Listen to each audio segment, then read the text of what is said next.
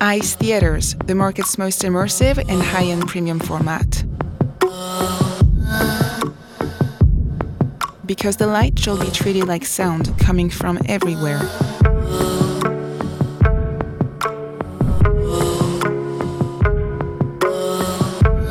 Discover the ICE Theaters experience and embark on an immersive odyssey beyond reality.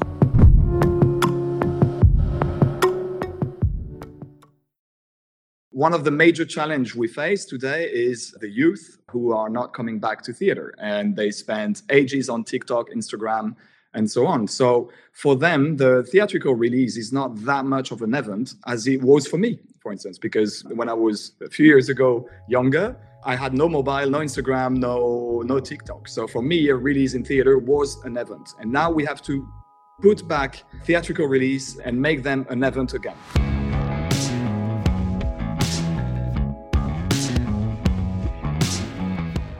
This is the Box Office Podcast. I'm Daniel Loria, the editorial director of Box Office Pro, the pulse of theatrical exhibition since 1920. This week, joined by our co host, Rebecca Pahle, deputy editor at Box Office Pro, and Sean Robbins, chief analyst at Box Office Pro. In this week's feature segment, we are going to be going over highlights from our Giants of Premium Formats webinar that we held earlier this month. We've got insights from representatives from companies like Omdia. National Amusements, ICE Theaters, and Marcus Theaters coming up your way in the second half of this episode. But in the first half, we've got news to go over. And Sean, Rebecca, what news is it? I mean, it's the opening weekend of Avatar: The Way of Water. Some Finally. Finally. Finally it came. We've been waiting for this moment for 13 years. Sean, is it fair to say we've been a little anxious because we really didn't know how this could turn out? For weeks, you've been saying this can really overperform or underperform. Your range has been very wide looking at this opening weekend. 134 million domestic. How does this line up with pre release expectations? Yeah, you know, this is exactly why I think we kept emphasizing and really just hammering home the fact that we can't look at opening weekend alone because there was this possibility that it would open on the low end of expectations. And that's exactly what happened. And there are so many reasons playing into that. I, I, this is not a case of being able to look at a movie and say, "Oh, well, it's it's had bad reviews and bad reception, and that's hurting opening weekend." That's not the case. Critics liked it early reception is positive from audiences. This comes down to the premium factor, the holiday factor, you name it. There are 20 different scenarios we can look at as to why this came in where it came in at, but it's all about the long game. And, you know, this number's context won't really be known for a few weeks. Daniel, I know you uh, caught it over the weekend. I didn't seriously look at going to see it on opening weekend just because we'd already planned for it to be the family Christmas movie. So we already have plans to see it next weekend. I'm going to imagine that's the case for a whole lot of people. That's a great observation, Rebecca. I think that's the case for a lot of folks. We have to understand that there's not too many buzzy new releases coming up between now and what's fair to say, Sean, really Valentine's Day with Ant Man Quantumania?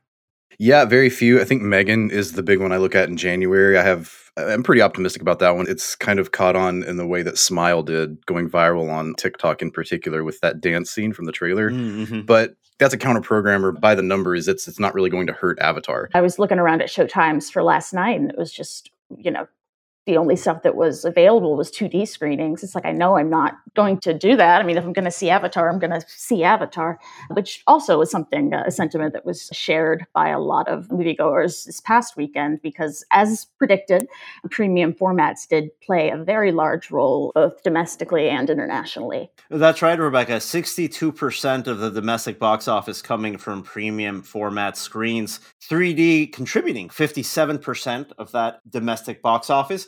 The breakdown here that Disney gave us traditional 3D with 31%, IMAX 3D with 12%, premium large format 3D with 12%. I'm assuming Dolby Cinema is a good chunk of that.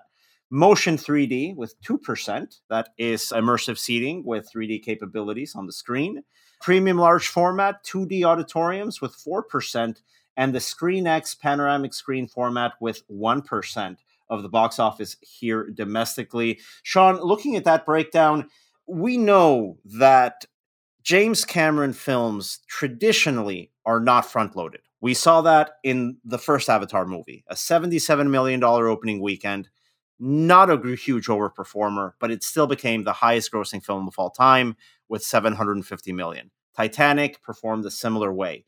With keeping these premium format screens up until mid February, what do you expect the premium format conversation to be like for this title in the coming months and what impact can it have long term with its box office well, I think that's going to play a big role in its staying power because that's often been typical of any film that's been able to capture a PLF run for longer than a few weeks. It's always helped stabilize those holds because there is limited demand, limited availability. If someone's really determined to go see a movie the best way they possibly can see it, they're going to hold out. And that's I think especially true with this movie. It's been marketed as see it in 3D, see it in the best theater you can see it, it's IMAX or Dolby or anything else. And even consider the pre-sales. We're kind of hearing reports that it's already selling more in advance past opening weekend than Spider-Man did last year. Maybe not in terms of dollar revenue, but in terms of its share of ticket sales. It's proving already to be backloaded relative to its own opening, and that's a good sign. But it really does underline the fact that this is a supply and demand topic now because as much as we've seen that expansion of premium formats, it's still not to the point where it can meet demand for a movie like this, at least immediately. Over time, sure, yes, definitely it can.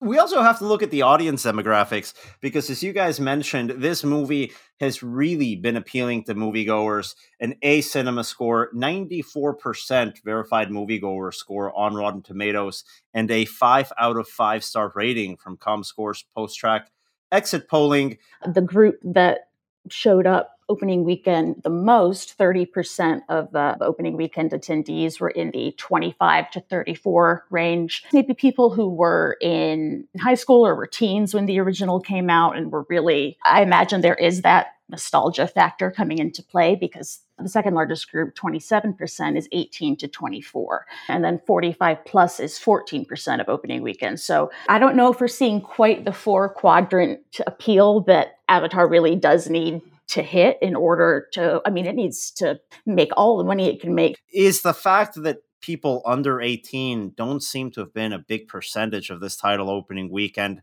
something disney should be worried about I think it's something that they're going to need to weigh more heavily because the easiest thing to do here is compare this to what other recent films have done. And that age breakdown is similar to the likes of Doctor Strange earlier this year. In fact, it's a little bit higher in terms of that age 25 plus demo. Doctor Strange pulled 57% from that group on opening weekend. Avatar is at 60% from 25 and up. So it's skewing roughly equally, if not slightly older than a Marvel movie. Now that's that's typical for James Cameron films. He's always had a very strong adult appeal and it tends to branch out into families from there and that's the wild card factor now and maybe something that I still think Disney has baked into their long-term plans they know James Cameron is an adult friendly filmmaker who tends to build out those long runs. And that's the question we're waiting to see answer. Will those younger audiences show up over time? Not unlike what happened with Top Gun Maverick. After word of mouth spread with that, its audience got a little bit younger in those weeks after, and that's why it you know held on for a million weeks. Yeah. Once the word got out that it wasn't just a dad movie, right? A good dad movie. yeah. Looking at comparables, at least here on the domestic market, one other high profile studio movie opened to $134 million earlier this year. That was The Batman from Warner Brothers. That ended up grossing 369 million domestically. Now, overseas, it ended up finishing up at 401 million for a 770 million worldwide run. That won't be the case on the overseas level here with Avatar, a film that's tracking a lot better. Avatar opening to 300 million last weekend. Domestically, Sean, is it fair to look at that opening weekend from the Batman that hits at the same level that Avatar The Way of Water does and look at that domestic total, 369, and think this might be the floor for a title like Avatar The Way of Water domestically? Yeah, I would think it's the floor. The floor may even be higher than that just because of the legs that's expected out of this the Batman, you know, similarly a three hour movie essentially, arguably kept a lot of people not necessarily away, but it, it affects scheduling. Plus, Avatar is not as dark. I don't think the Batman was as audience friendly to younger audiences, especially families. Avatar, that's not the case. There really is an appeal here that can capture a lot more people over time. So even though these opening numbers are similar, I think its trajectory is going to be fairly significantly different from the Batman.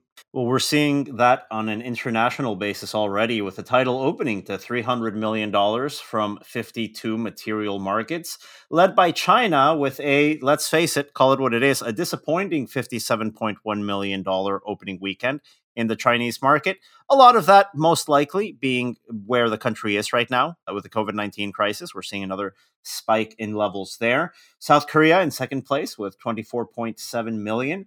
In third place, Germany with 19.9 million, followed by France with 19.3 million.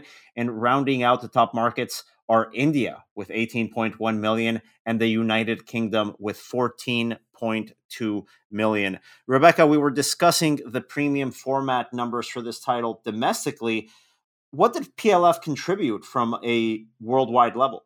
When you're looking at Real D, the stats we got from them, and these are stats that encompass all of 3D, not just Real D systems, 66% of international audiences saw Avatar in 3D compared to 58% of moviegoers domestically. And then looking specifically at IMAX, Avatar The Way of Water gave that premium format its number two global opening of all time. Yeah, with uh, the 48.8 million worldwide, it was the second highest global debut in IMAX. 27% of the box office in China is attributed to IMAX, 12.3% domestically. Of course, that's not counting you know all other premium formats, maybe proprietary formats that individual chains have. We did get a press release from AMC noting, you know, the success that Avatar The Way of Water brought to them, notably that it was a better weekend for them than the equivalent weekend pre 2019, which saw the release of the Jumanji sequel. But AMC did specifically call out that premium formats across the board, whether that's 3D or Dolby or IMAX, were a really big factor in the opening weekend success of the film for them. Actually, AMC notes that adding all the premium formats together, those tickets accounted for 70% of all box office gross for that particular movie on that particular weekend. So, some pretty good numbers there. Definitely the people who are chomping at the bit to see it were not going to see it in uh, everyday 2D. And that really underlines this whole point we've all been talking about. This movie's not underperforming everywhere. It delivered on expectations in IMAX and PLF. It's those traditional shows, like whether it's traditional 2D or traditional 3D, those sales just haven't been as strong yet. And really, that kind of opens up an even broader discussion on where the industry is going with PLF in the future. And those are going to be topics that are brought up in the feature segment here of this podcast this week. But before we get to that point of the podcast, guys, we do have to talk about other movies because we've got the Christmas corridor coming up. A big weekend, usually in movie going in North America but it's always a little bit tricky when you've got Christmas Day as one of those weekend days. Yeah, what are people going to be buying tickets for when their Avatar screens get sold out? Well, when Avatar is sold out, I'm going to go with Puss in Boots. That to me is the standout of the three. I think we all kind of discussed this a little bit last week. Won't hit on it too much, but it's that same narrative. There haven't been many family movies. There haven't been many animated movies, et cetera, et cetera. This one I think is actually going to be a little bit more of a standout. Early sales did well over Thanksgiving when they had early access screenings, and I think this marketing campaign is really working for them. We'll see where it goes in the long run, but it's been 11 years since the last movie but I, I really do think it's it's the number two choice, maybe even for some families, the number one choice if they just frankly don't want to sit down for three and a half hours with little kids who are not going to stay still for three and a half hours. Now we do have to mention this title because we spoke in a similar way about another title for families last year around this time, Sing 2. That didn't end up performing along to expectations. What can we compare between these two movies? Because we're coming out of an animated feature like Disney's Strange World that just did not connect with audiences. How much concern is this there for this title, Sean? I think Strange World had so many issues working against it. And of course, you bring up Sing 2, which is a great point. The main difference this year, last year, of course, we had Omicron really peaking around this time and and Spider-Man just sucking all the air out of the market. If anybody was going to a theater, it was for that. There's still some things in flux here, and that is honestly one reason I want to stay a little conservative on Puss in Boots because we haven't seen that consistent comeback for animated movies outside of Minions and Sonic, if you want to count that, even though it's a live action hybrid. But you know, maybe this is kind of something that can kind of help that progress more. It'll really be 2023, I think, before we're starting to see more of that consistency for big animated movies. This will be another stepping stone along the way. Now, Daniel, I think we're probably both on the same page with regards to Babylon. Babylon was always going to be a tough sell. This is the new Damien Chazelle film from Paramount. Now, we know that Damien Chazelle just signed a production deal with the studio, but we really have no idea how audiences are going to embrace this film. Whoever buys a ticket for this is in for a surprise. I'm not sure if it's going to be a pleasant surprise Sean, movies about Hollywood always struggle at the box office. What are we thinking about a movie like Babylon opening up this weekend? We're thinking very conservatively. I especially after we just saw a 3-hour movie like Avatar with big mainstream appeal prove that people are really planning out their viewing times. Babylon is comparatively niche. It's only going to draw in, you know, the adults who aren't interested in a movie like Avatar, but it's also the kind of movie a lot of people, we have to say it, have really become used to watching on streaming at home and a three hour runtime is asking a lot, especially once we consider the reviews that will be coming out for this. It's not something that's garnering that kind of strong award season buzz that we really honestly expected from a Chazelle movie when this was announced. And you know the positives here, star power. You mentioned it, Brad Pitt, Margot. Those will be the elements that I think will bring out some people.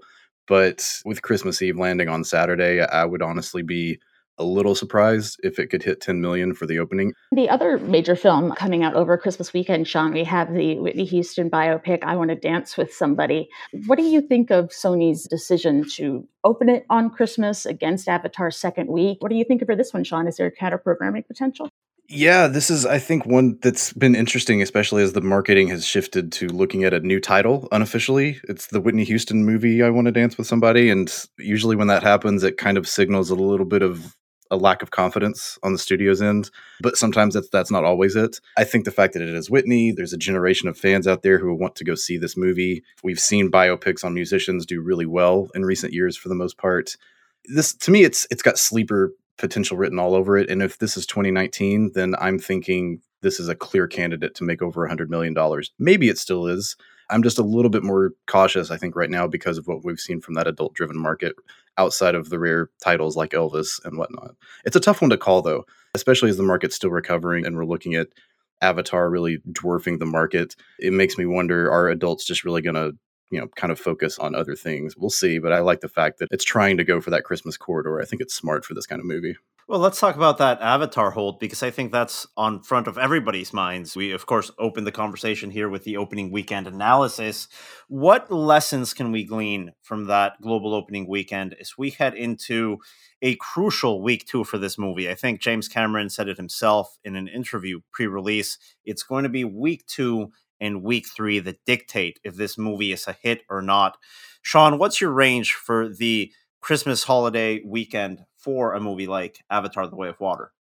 Well, this one's going to be another volatile one because what we really want to see during these weekdays after we're recording this are stronger than typical holds. That's possible because of the premium demand we've seen or been talking about. Now, if we really just want to be extra careful, I look the most at something like Rogue One, which had the exact same calendar alignment six years ago. It dropped 59% in its second weekend. That would put Avatar somewhere in the middle 50 million to 60 million second weekend range. And that's with Christmas Eve deflating things on Saturday. There will be a huge rebound on Sunday with Christmas. But it's really, this is uh, that time of year, in particular, the kind of calendar year where looking at those daily patterns are far more important than the weekends because Christmas weekend is just going to have a giant asterisk next to it. But New Year's, you know, that should begin to recover more. And that's where I think James Cameron is correct in waiting to see where things are at after that point. But you know, we'll see what happens. This, the hope here is that this kind of forges its own path and is not as front loaded as Rogue One. And hey, the, the World Cup is over, so people can get back out to the movies. And that will definitely help globally. yeah. Internationally, yeah, it's almost the opposite. Like, even though Christmas will have an effect, the lack of the World Cup's impact on Sunday will definitely help some of those market holds. Sean, Rebecca, thank you so much for joining us once again here on the Box Office Podcast. Coming up after the break, we've got highlights from our Giants of Premium Formats webinar, sponsored by ICE Theaters. That's coming up shortly.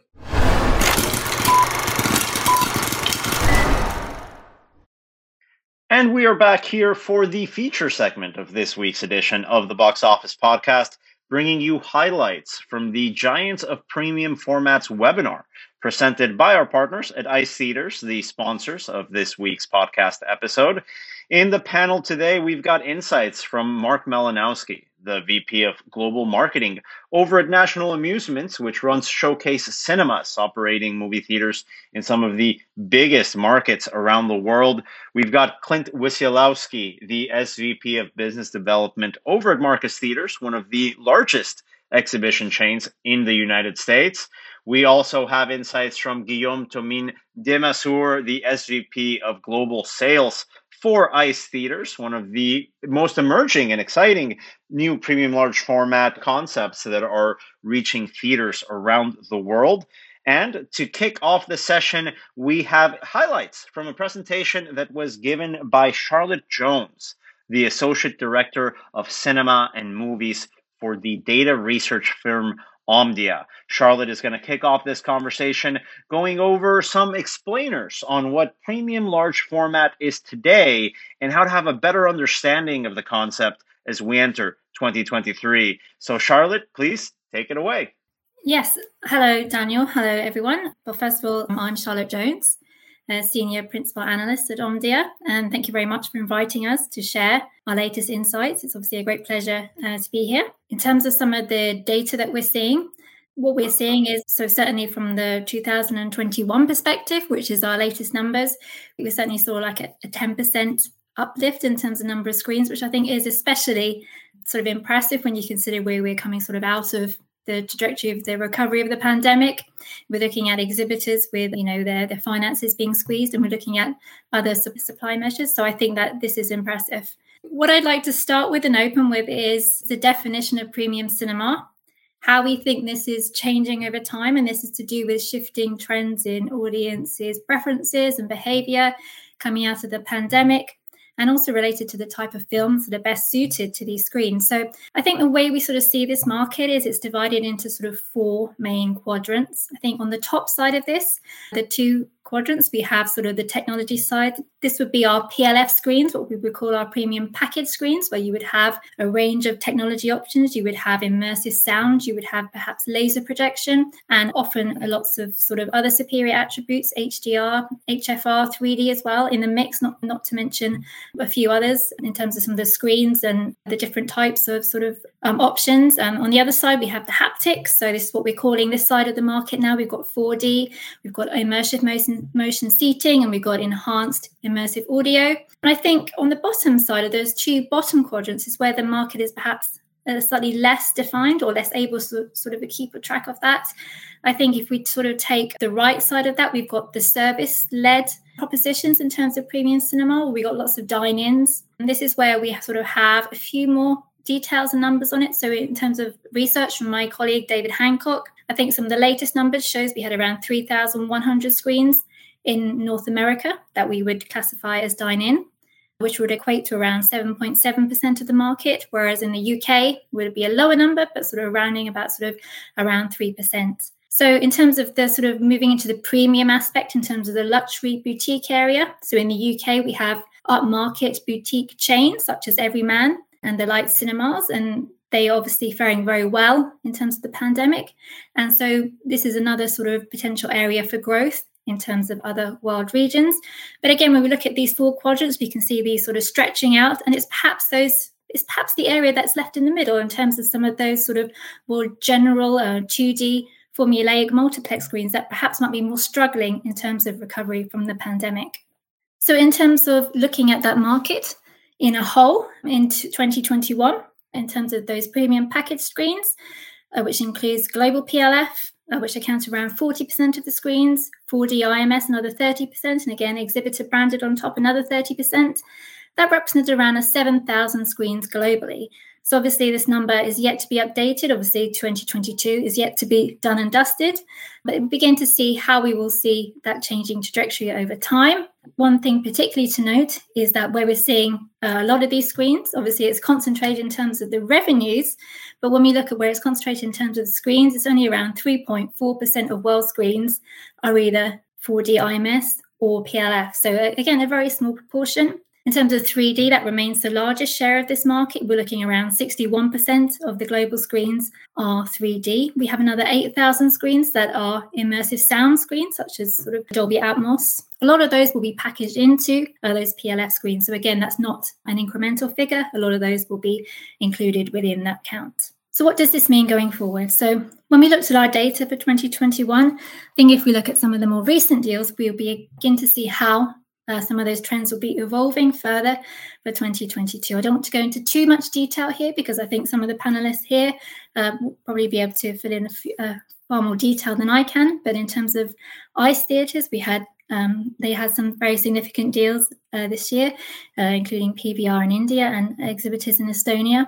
Um, CGS, again, uh, very similar deals, um, and their first sort of installation in Germany. and also for for um, IMAX, we had some of those um, some of those deals in uh, Southeast Asia. So again, um, we can see how the how the market is continuing to evolve, and we're seeing continuing investment in these premium screens. And again, this is important because of the recovery. So if we consider that across these these sort of three years, um, the global box office has suffered. I think it's to the tune around 65 billion has now been lost over these three years. If exhibitors were to take half of that, that's around sort of 32, 33 billion. There's a lot less, um, lot less capital uh, available for investment. Um, so a lot of those plans are being put on hold.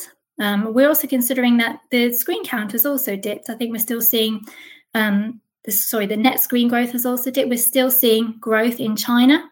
Again, um, in, in terms of the other world regions, uh, we're seeing a very small amount of net screen growth. So this does impact premium screens because we would see that potentially the newer screens would have a higher allocation of premium.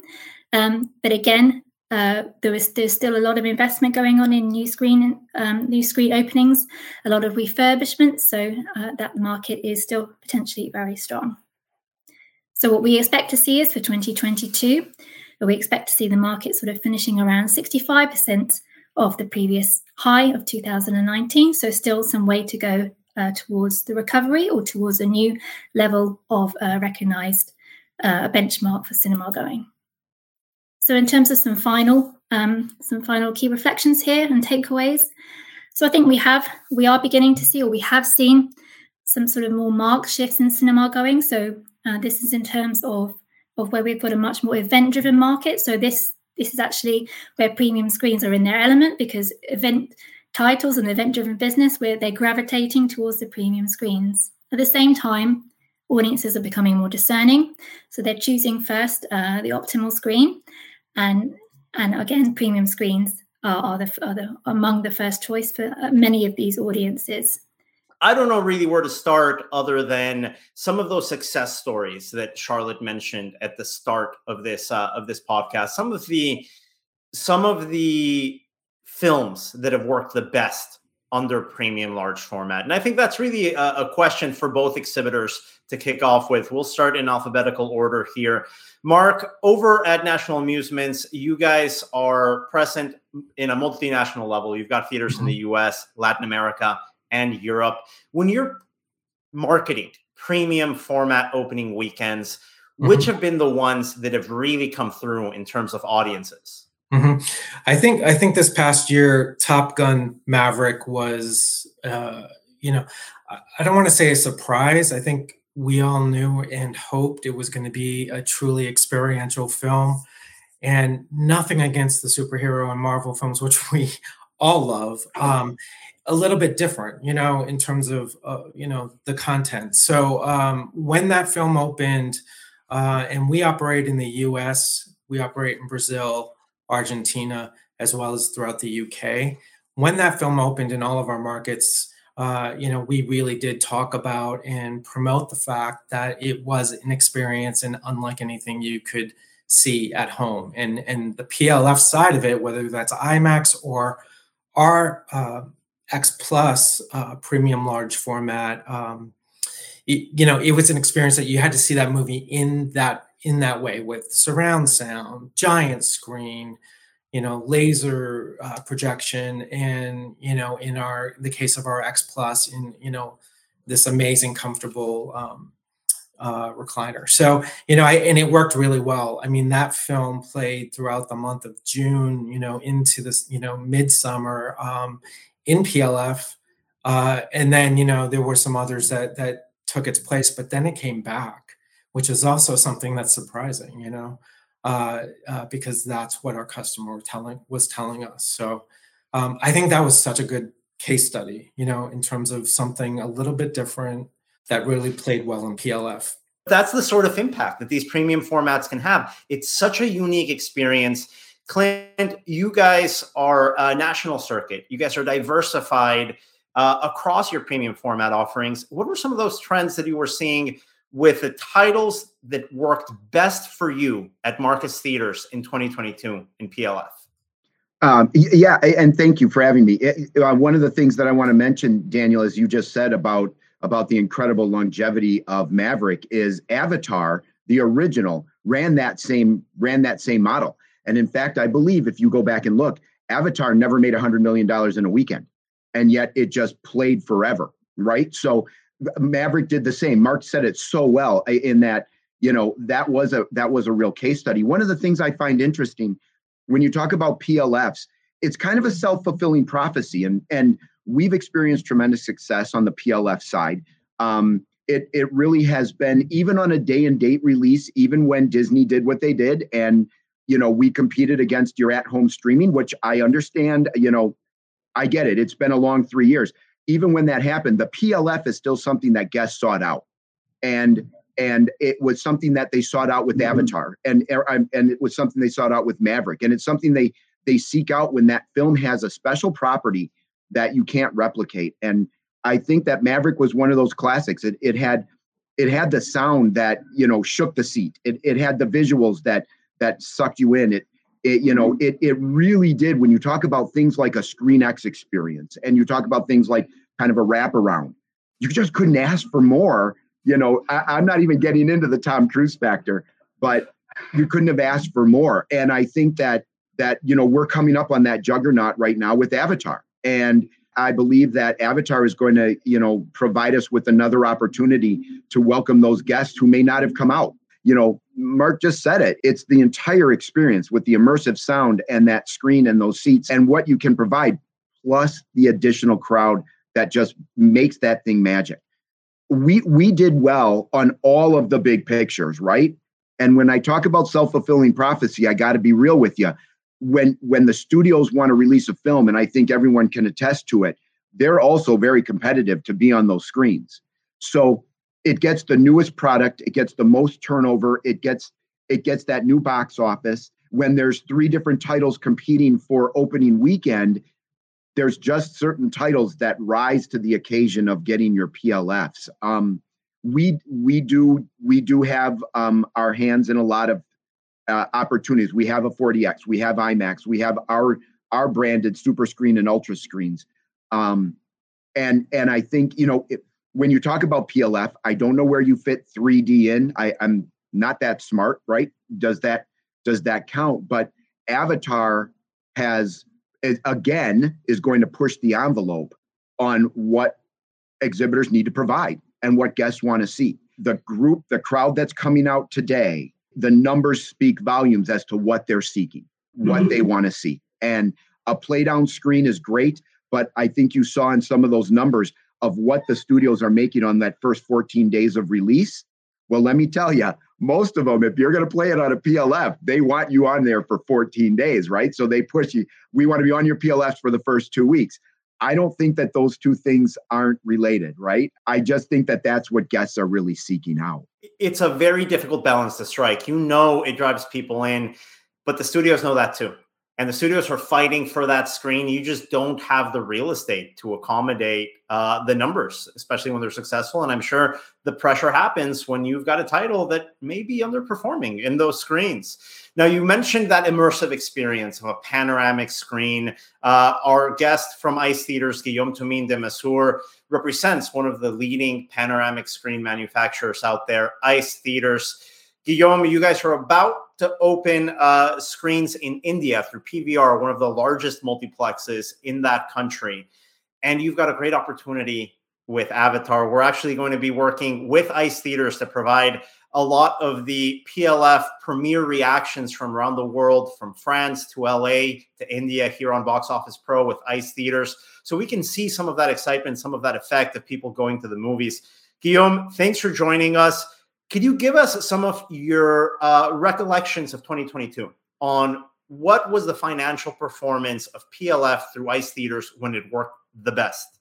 it feels it feels really awesome to be back in that in that moment when we do have some blockbusters to to screen in our theaters uh, we're coming back from really dark times and uh, the numbers are here to sustain that our industry is is uh, getting you know back on track and way stronger than it used to be in the past um, our you know C, um, ice theater belongs to cgr cinema and we are the second biggest operator in france we have slightly over 700 screens and across those 700 screens, we installed uh, 42 ICE theaters. So um, one thing that we could see is uh, between 50 to 70% of our box office is coming from our PLF format. We always screen the, the movies in premium format or standard to give uh, our audience a choice. Um, price is more expensive, of course, but the upcharge is not as prohibitive as flying business class versus economy. It's still something you can afford. Uh, and we realize that most people choose premium format uh, because they have uh, the best image, the best sound, the best seat. And that's something that everybody talks about sound, image quality, uh, immersive, Dolby Atmos, laser projector, RGB, and all that. But the seat is something that, you know, most of the common people are really looking with a lot of details. And that's something we need to to put a lot of you know um, work uh, because that's the first thing that people uh, get to touch when they enter your your theater and then you can immerse themselves with all your technology whether it's it's the, the, the laser projector or the dolby atmos or our immersive panels we did uh, amazing numbers uh, with both uh, Spider-Man, No Way Home, and Top Gun. Of course, we, we crossed of three million euros in France, which for us it's uh, it's a real big milestone. And Mark, I wanted to bring you into that conversation again because you are looking at marketing your yeah. premium auditoriums not only in the US but have them connect with your audiences in Argentina, Brazil, in the UK. It's not just the movie alone that you have to market. You have to market a higher ticket price. How do you go about that? What are some tips right. that you could give us as a marketer to make sure that your audience pays that higher ticket price for this experience? Yeah, I'll, I'll, give you two examples. I mean, I think I think first is sample. You know, we want to get our audiences into, you know, PLF to to to you know our X Plus to experience it. I, th- I think once they do, um, they probably won't go back. Um, so I think like through loyalty programs, like our our loyalty programs in our markets, um, it it could be an option to upgrade uh, to get that customer who may not have visited our X Plus to visit it and see their next movie um, uh, when it is PLF worthy. Go go and experience it that way. Um, I think another thing is to really romance um, the the experience. So, for example, in UK, our Bluewater uh, location, which is uh, southeast of London, uh, we now have two X Plus PLFs in that location. It is the number one. It's number one location in the UK, highly trafficked. So what we're doing there is actually working with Disney to create an entire experience around Avatar: The Way of Water. So as you walk into the location, actually as you go into the mall, it's it's mall it's a mall partner. Um, there's giant projections against the quarry walls that will be promoting the film and the experience. Then you go into the mall, there's a complete takeover there. And then when you go into our theater, in the lobby will be two um, giant statues that were created to, with by Disney um, to celebrate the film. You, you go through that experience, and then then as you get to the the PLF, the X Plus, there's a complete in you know environment that you walk through. Um, so you know because we are Bluewater because uh, you know it is it, it is a great location in the uk um, disney worked really closely with us to sort of help to uh, co-market this you know? So it really is all about the plf there. So you know you can't do that for every film but for this one we've spent months planning. Um, so i think those two things you know sample use loyalty use other programs that you can get that customer into then uh, in, in a sense upgrade to plf and then two romance. Yeah it's such an important part of the experience to make sure that uh, using that old showbiz term, um, and I know my academic colleagues that are listening to this call uh, are embarrassed that I can't remember the, the exact early exhibitor that came up with this quote, but uh, the show starts on the sidewalk. The show starts before you walk into the auditorium. That's so important. And Guillaume, you've been doing that with ICE Theaters as well. Uh, when you're doing openings, I'm thinking of your Ocine location just outside of Barcelona near your home in Spain you've done that promotion ahead of time. Get people excited before they even think about buying a ticket. Make sure you can market this outside of the film itself. Can you go over those examples and maybe what do you have in store for opening in India through PVR? Of course. Um, there are two, for, for, us, we've identified two way of marketing uh, this thing. One is to address the PLF. So hey, come to this brand new stuff um, in your in your area, which is you know peripheral vision, uh, VIP recliner seats, Dolby Atmos, laser projector. So we educate a bit uh, our our client base and also new client on the format. And then of course we use every single movie that we can project in the we did 28 last year. We're to cross the 30 this year. Uh, adding the Bollywood titles from PVR, we're going to reach, uh, I, think we're going to add 20 minimum titles from Bollywood uh, that we can also distribute in, in Saudi Arabia. So for each movie, we, we also um, do a lot of effort to market the movie. And for that, we have, we have also two ways. So there's two things to market, the PLF and the movie, and, and of course, the two together. Um, but then there, there's also another two ways, which is one, it's to address your existing client base. Uh, they're not always aware of what's releasing in their theater, or uh, so. So here you can do a lot of um, a lot of push uh, to convince them to come uh, to discover whether this new format or this new format in this new movie, etc., etc. But what we try to do is, as our premium format for us, it's very innovative, it's very new, um, it's something something quite original, we also have to be original marketing wise um, and try to think, you know, out of in theater marketing. Um, one of the major challenge we face today is uh, the youth uh, who are not coming back to theater and they spend ages on TikTok, Instagram, and so on. So for them, the theatrical release is not that much of an event as it was for me, for instance, because when I when I was a few years ago younger, uh, I had no mobile, no Instagram, no no TikTok. So for me, a release in theater was an event, and now we have to put back uh, theatrical release uh, and, and, make them an event again.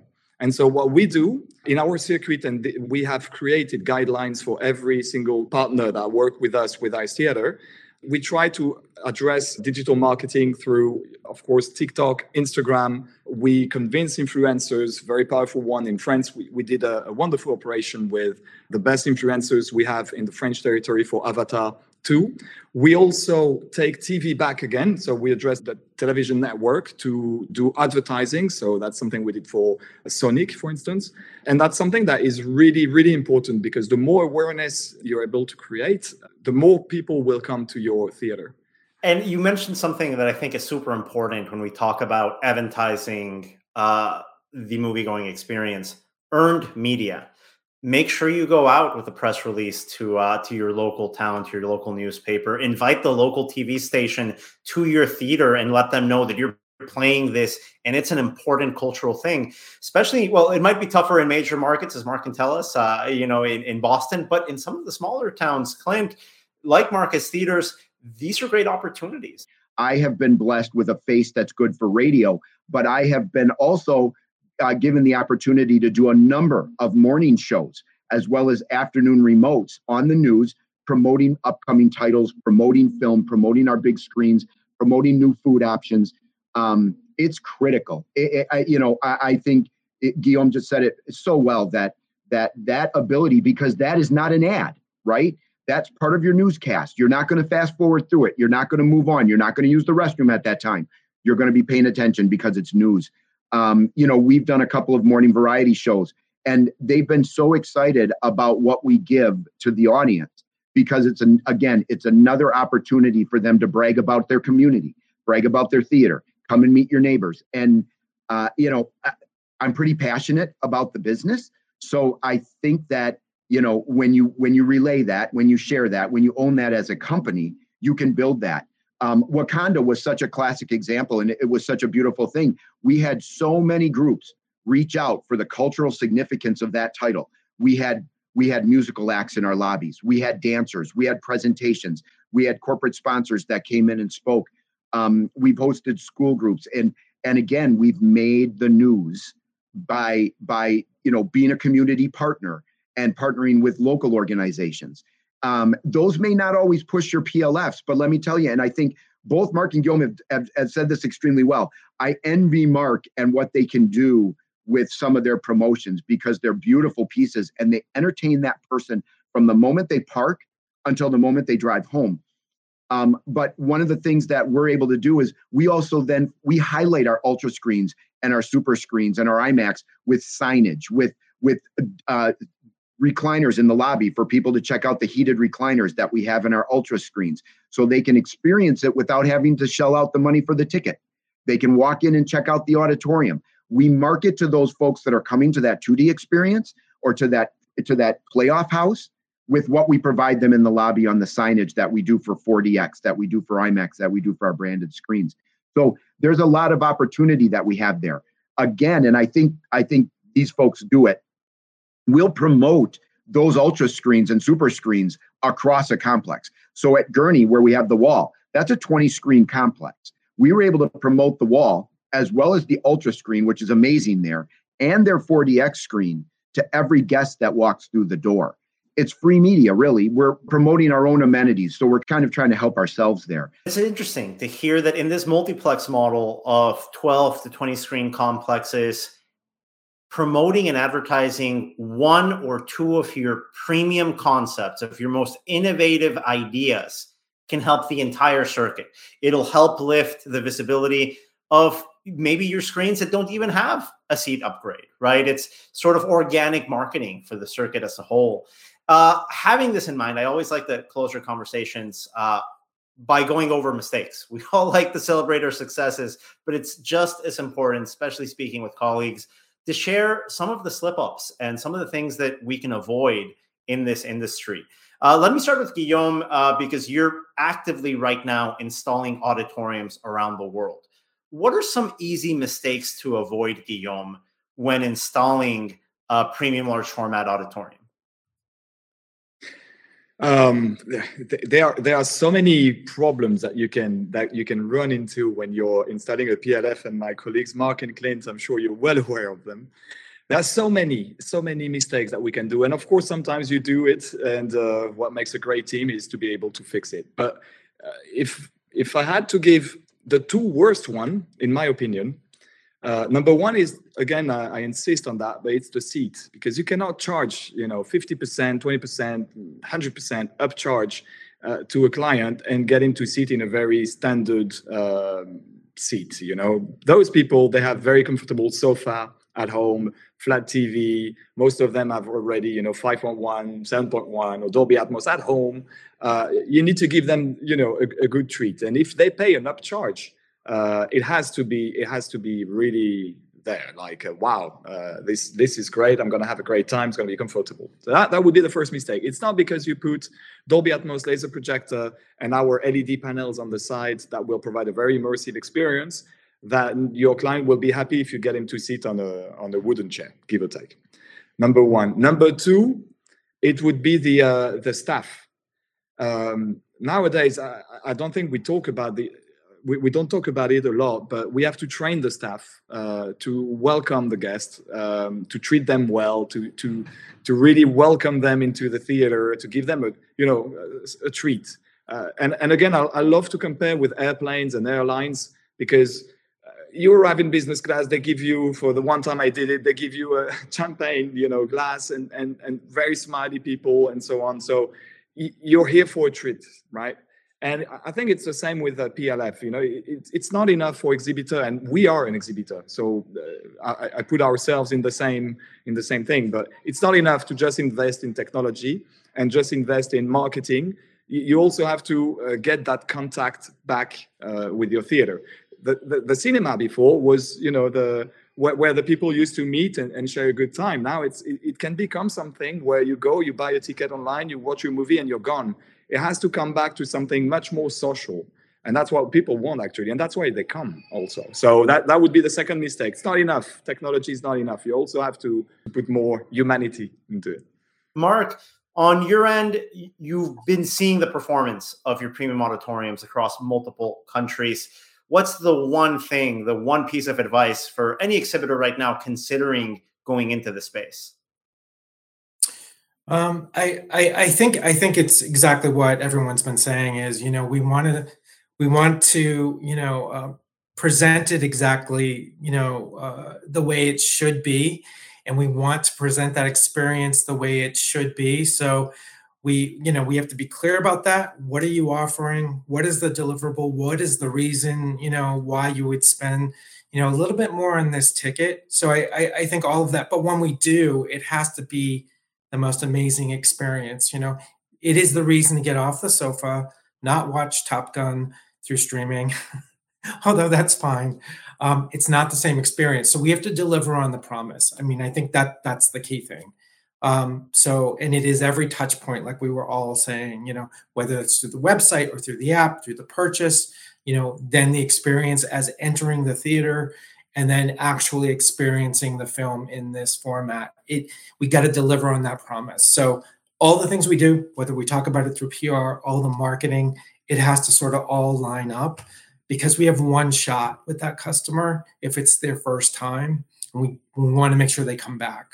So i think it's all of those things. It's a ton of work but you know for for we, we have to do that you know we we are at that point and we have to make sure if you're buying a ticket to see avatar the way of water in a plf with your family um, that when they leave they they have a memory that's going to last forever. That, that that's what we have to deliver. And that's that's such a good point and i think it builds on something guillaume was saying. If you're going to charge a premium on an experience you have to deliver on the hospitality level uh, you can walk away not liking the movie, that's fine. But if you walk away not liking the experience, you'll say, not only did I have a good time, I had to pay extra and it was expensive. That's the big risk when we're talking about premiums. Clint, from your perspective, you're in markets uh, that uh, maybe are being a little bit more hit in terms of inflation, in terms of recession fears. Uh, it's something that uh, former Marcus Theater CEO Rolando Rodriguez would always say. Uh, uh $18 latte isn't a problem in New York or LA. It's definitely going to be a problem in Wisconsin. How are you guys approaching uh, that challenge? And also, what's your piece of advice for anyone considering going into the premium space? We're a very unique mix. In 17 states, we cover the country, but Marcus Theaters was built around the eight contiguous right around Wisconsin. And and and I think that we are respectful of of the dollar. And Rolando, you know, he he was very vocal about what we needed to accomplish, and it was attendance. And we need people to come to the movies. You know, let me get back. I, I what these guys have said is just so right on. It actually you know, kind of caught me off guard when you talked about the people because I was so focused on what we provide in the auditorium, and I want to get to that real quick. I, I feel like, and and I say this with love and respect for exhibition. 33 years this month with this company. But exhibitions like herding cats, right? We are we are we're vicious competitors, and a lot of times we're best friends. Um, when Mark was talking about his delivery, I don't think he was just talking to his team. He's talking to all of us. Look, everyone's got and, and a lot, I say everyone, but a lot of a lot of companies have their own brands, right? We have an ultra screen. What does an ultra screen mean, right? What does an X plus mean? Hopefully, it means to exhibition, it's the premier experience for a guest to go see a film, right? Because a lot of times, and I, I again mean this with incredible respect, a lot of times a guest doesn't know if they're in an AMC or a Regal or a Marcus, right? They know they went to see the movie and we play the same film. It's how did we play it? when you go to see Avatar in a Marcus Theater, was the light on the screen as good as it can be? Was, were all the speakers popping?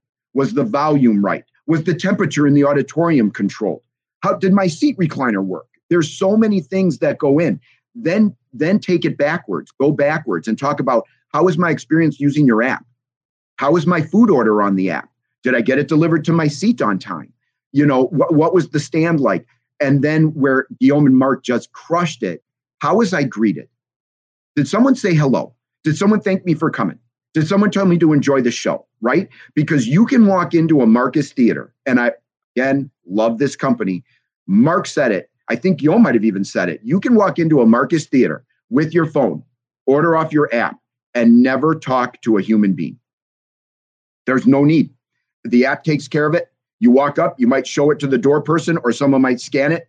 You walk into your auditorium, the food's delivered, someone hands it to you as a runner because you ordered it all online, and you leave. And you may never have spoken. I don't think that's what the experience should be. And and and I think some people, if you want to have that experience, you can. But for most people, they want to be served. They want to be appreciated. They want you're spending a premium dollar. You want to be made to feel like it was special. And and I think the biggest mistake we can do is forgetting that. The other thing, and I say this as an industry, one of the other big mistakes we can make, don't just slap a PLF moniker on and an extra ticket fee on something that's a standard screen, right? I, I worry about that with our industry when I go to a competitor and I walk into their PLF and I'm like, what made this a PLF? And and I think that we have a we have a responsibility as an industry to really celebrate what we can provide to these guests, and we can charge for it. And there's nothing wrong with that. And and whoever said it was like going from business to economy, I think was brilliant because it really is an affordable upcharge if you deliver on that upcharge.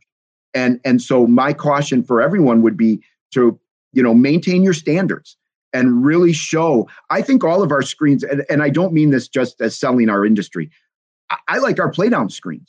It's a 32 foot screen. Who's going to complain about that? I, it's still a recliner and it's a wonderful experience. So there's nothing wrong with that. What makes that plf special for every one of us across the board?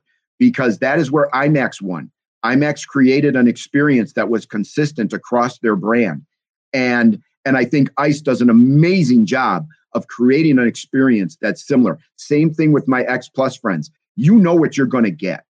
I want Marcus to to you know to to uh, adhere to those rules as well as all the other exhibitors because if I walk into a Regal and their super screen or their ultra screen is not good, I'm kind of damning the whole industry, right? I'm not I don't know. I would say to my I, wife. I, I totally get it. If one bad association with a concept is a bad association for everyone.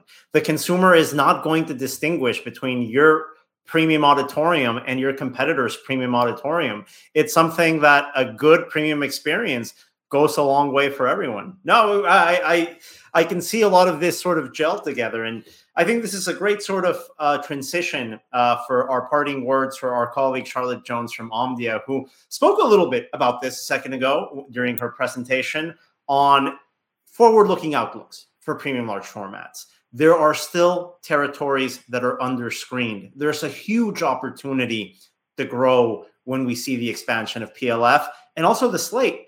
There are titles coming out next year. Charlotte, I want to put you on the spot here we had massive titles this year. What do we have coming up next year for PLF? What's your immediate forecast for 23? 2023 is is going to be better than 2022, and I think premium and the titles will play a key role in that. Um, I think if we look at the slate, you mentioned the slate. 2023 has some really amazing titles, really big budget titles.